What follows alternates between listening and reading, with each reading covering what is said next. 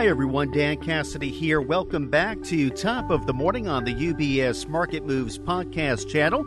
As we do on a monthly basis, we do like to spend some time examining the fixed income asset class by tying in the Fixed Income Strategist monthly publication. Uh, the latest edition we're covering on today's episode, the title of the report tapering the tightening. So, looking forward to hearing from Leslie Falconio, head of taxable fixed income strategy for the Americas, as well as John Murtaugh. His first appearance with us, fixed income analyst Americas. Leslie and John are from the UBS Chief Investment Office. So, Leslie, John, it's great to be with you both, and thank you for spending some time today with our listeners and clients. We will spend some time digging into the publication, though, for our listeners, Leslie, it might be helpful to hear a bit of a market update following what has been a turbulent start to the year. So, Leslie, what kind of performance trends have you been picking up on lately? Yeah, absolutely, Dan, and thank you for having us. Well, I mean, when you think about it, I mean, our expectation when we wrote the, you know, January, the beginning of January fixed income strategist was that given the amount that financial conditions had loosened in November and December with such a large decline in interest rates from the 501 that we saw in October all the way down to actually we hit a 373 in December. And given the and given the amount of spread compression that we saw, um, due to the, you know, Chair Powell's December FOMC meeting uh, being a little bit more concrete regarding that the July rate hike was likely the last. Um, you know, our expectation heading into the year was, was that you'd get a bit of pullback from that exuberance as we started the new year. Um, obviously, people have more money to, to put to work. You know, the first quarter has a tendency to be a bearish quarter when yields rise. February is a bearish month. You know, March is the Japanese uh, year end, so they have a tendency to pull back. So the expectation was that interest rates would rise. Um, and that we would actually probably see a little bit widening in credit spreads given how well they did in the last two months of the year. Well, one of those things have happened. You know, our expectation was that we initially set a, a 10-year yield range of 375 to 425 with the expectation that you go back up to, to four and a quarter, probably simply because of the give back of the strength that we saw in November, December. Now, one of the variances that was uh, in the marketplace starting in December was the market's future expectation of a Fed cut, which in our opinion was way too dovish. And at one point they were pricing in about 170 basis points of cuts in 2024. They were pricing in a March cut. Um, and we had disagreed with that notion, and we expected the Fed guidance, which is backward looking, and the fixed income markets, which is forward looking, to at some point converge. And that's exactly really what happened. And this is what we're seeing the first two months of the year. I mean, the range in t- Treasury yields in January was about a 380 to a 420, right within our range, but it's a 40 basis points move in, in just one month, right, intraday.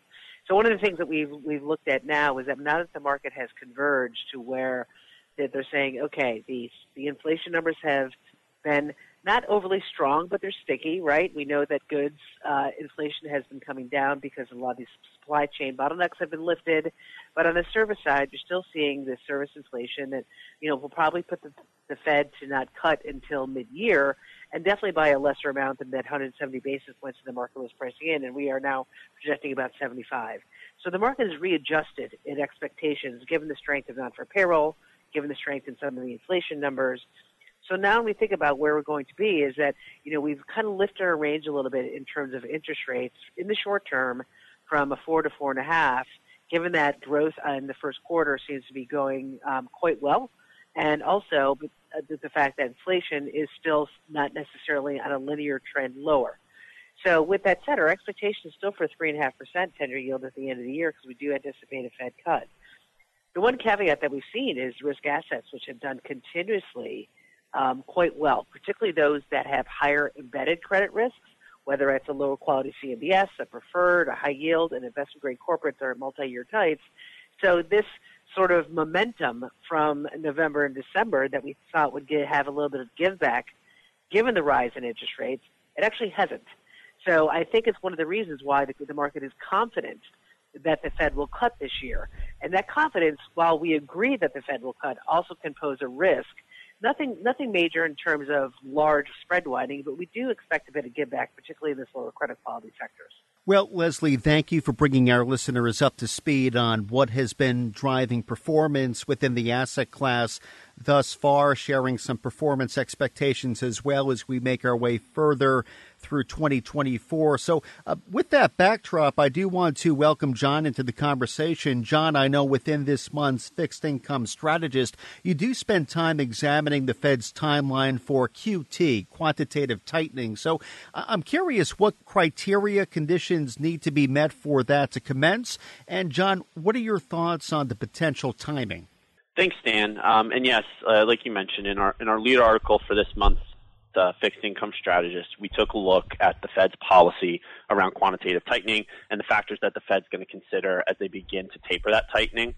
Um, so I'll actually answer your fir- your second question first because the criteria and conditions that they're going to need to see is going to feed into that. But in terms of potential timing, um, you know, Jay Powell stated during his press conference in January, uh, we saw it reiterated in Fed minutes released yesterday that the committee will begin discussing QT at the March meeting.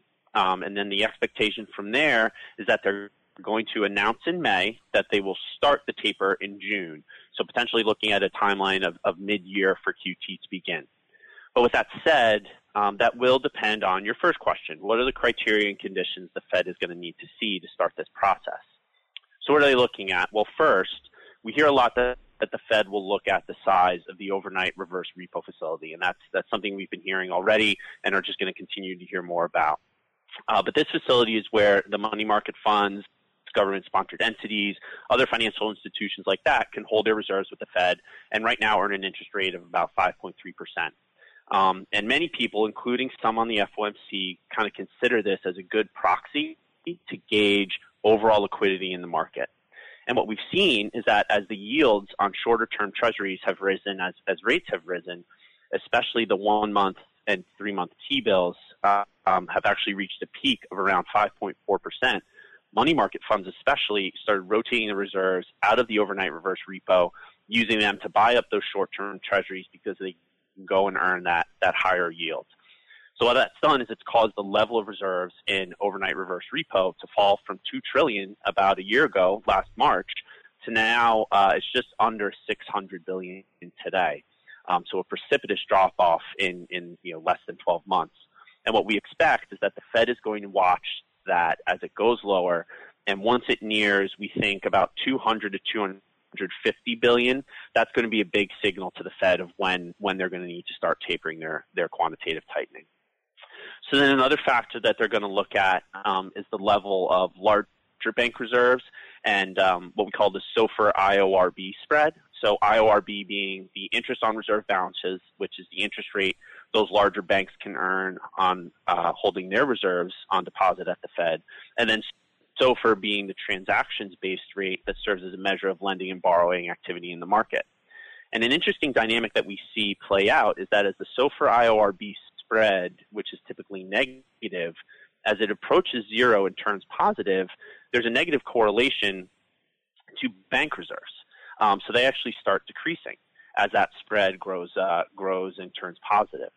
Um, so the spread is going to be an indicator the Fed will watch to determine when we're nearing that what we call the lowest comfortable level of bank reserves, which is considered to be about uh, 10 to 12 percent of GDP. So 2.7 to 3.4 trillion. Um, right now, that level is at 3.5 trillion, so we're just outside of it. Um, and so while we expect the taper to start in June, it's going to depend on, on these criteria and these conditions, um, and the factors I just described are going to help determine that.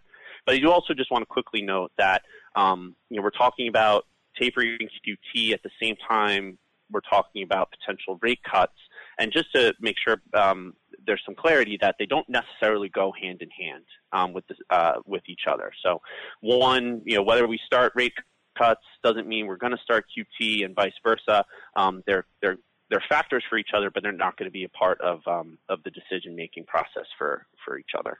Thank you, John. That is helpful clarification for our listeners, our clients. So I'm curious with this shift in policy perhaps on the horizon within a few months, how do you anticipate fixed income markets will respond? Yeah, I mean, we think that the fixed income markets are going to view this favorably. Um, first, you'll have the Fed decreasing the amount of runoff from its balance sheet and reinvesting a larger portion of, of maturing securities than they have been back into the market. So you're going to remove some of the anxiety the market has had over liquidity concerns. And uh, um, as a result, there's going to be a little bit more confidence across the board, and that's going to help decrease volatility. And lower volatility is a tailwind for fixed income performance. Um, and then naturally, we also expect Treasury yields are going to fall as well as the Fed picks up its purchases. Um, the Fed's a price insensitive buyer, so uh, we expect those yields to fall. That's going to give the market a little bit more confidence um, in in performance. Um, now, I will emphasize that the QT taper by itself won't, won't determine the direction of yields or returns.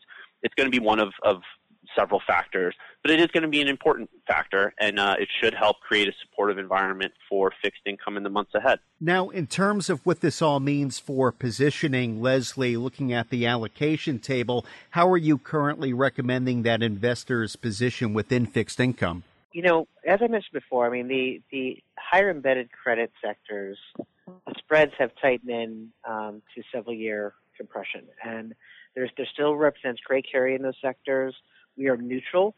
The sectors we're not at least preferred simply because of the yield that you're earning, but we do anticipate a bit of spread widening um, later later in the year. Again, not to a catalyst point, but you know we, we're going to be opportunistic on those kind of sectors and possibly add um, as spreads widen.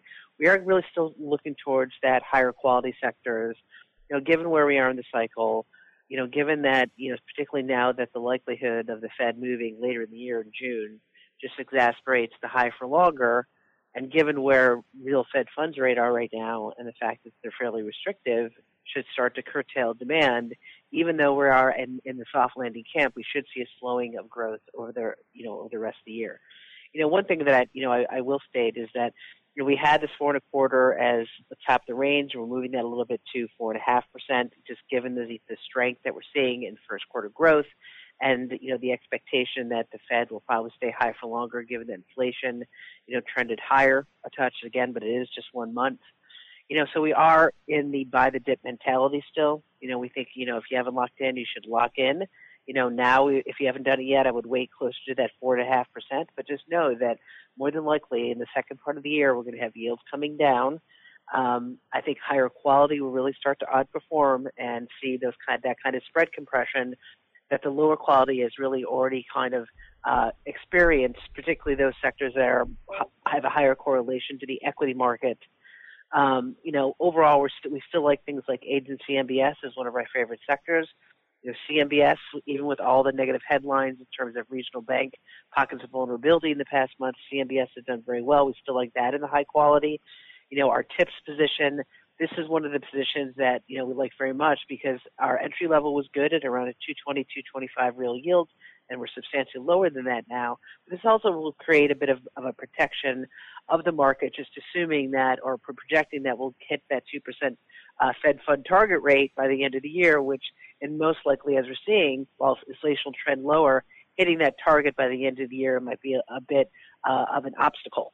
So we still like the TIPS market as, as protection, and we're still going into investment grade corporates, which, by the way, from a you know from a relative value spread perspective, they're incredibly tight in the low 90s, um, but they are offering very good carry, and most importantly, they have this interest rate risk in that seven to 10 year that we have, combined with the the short end.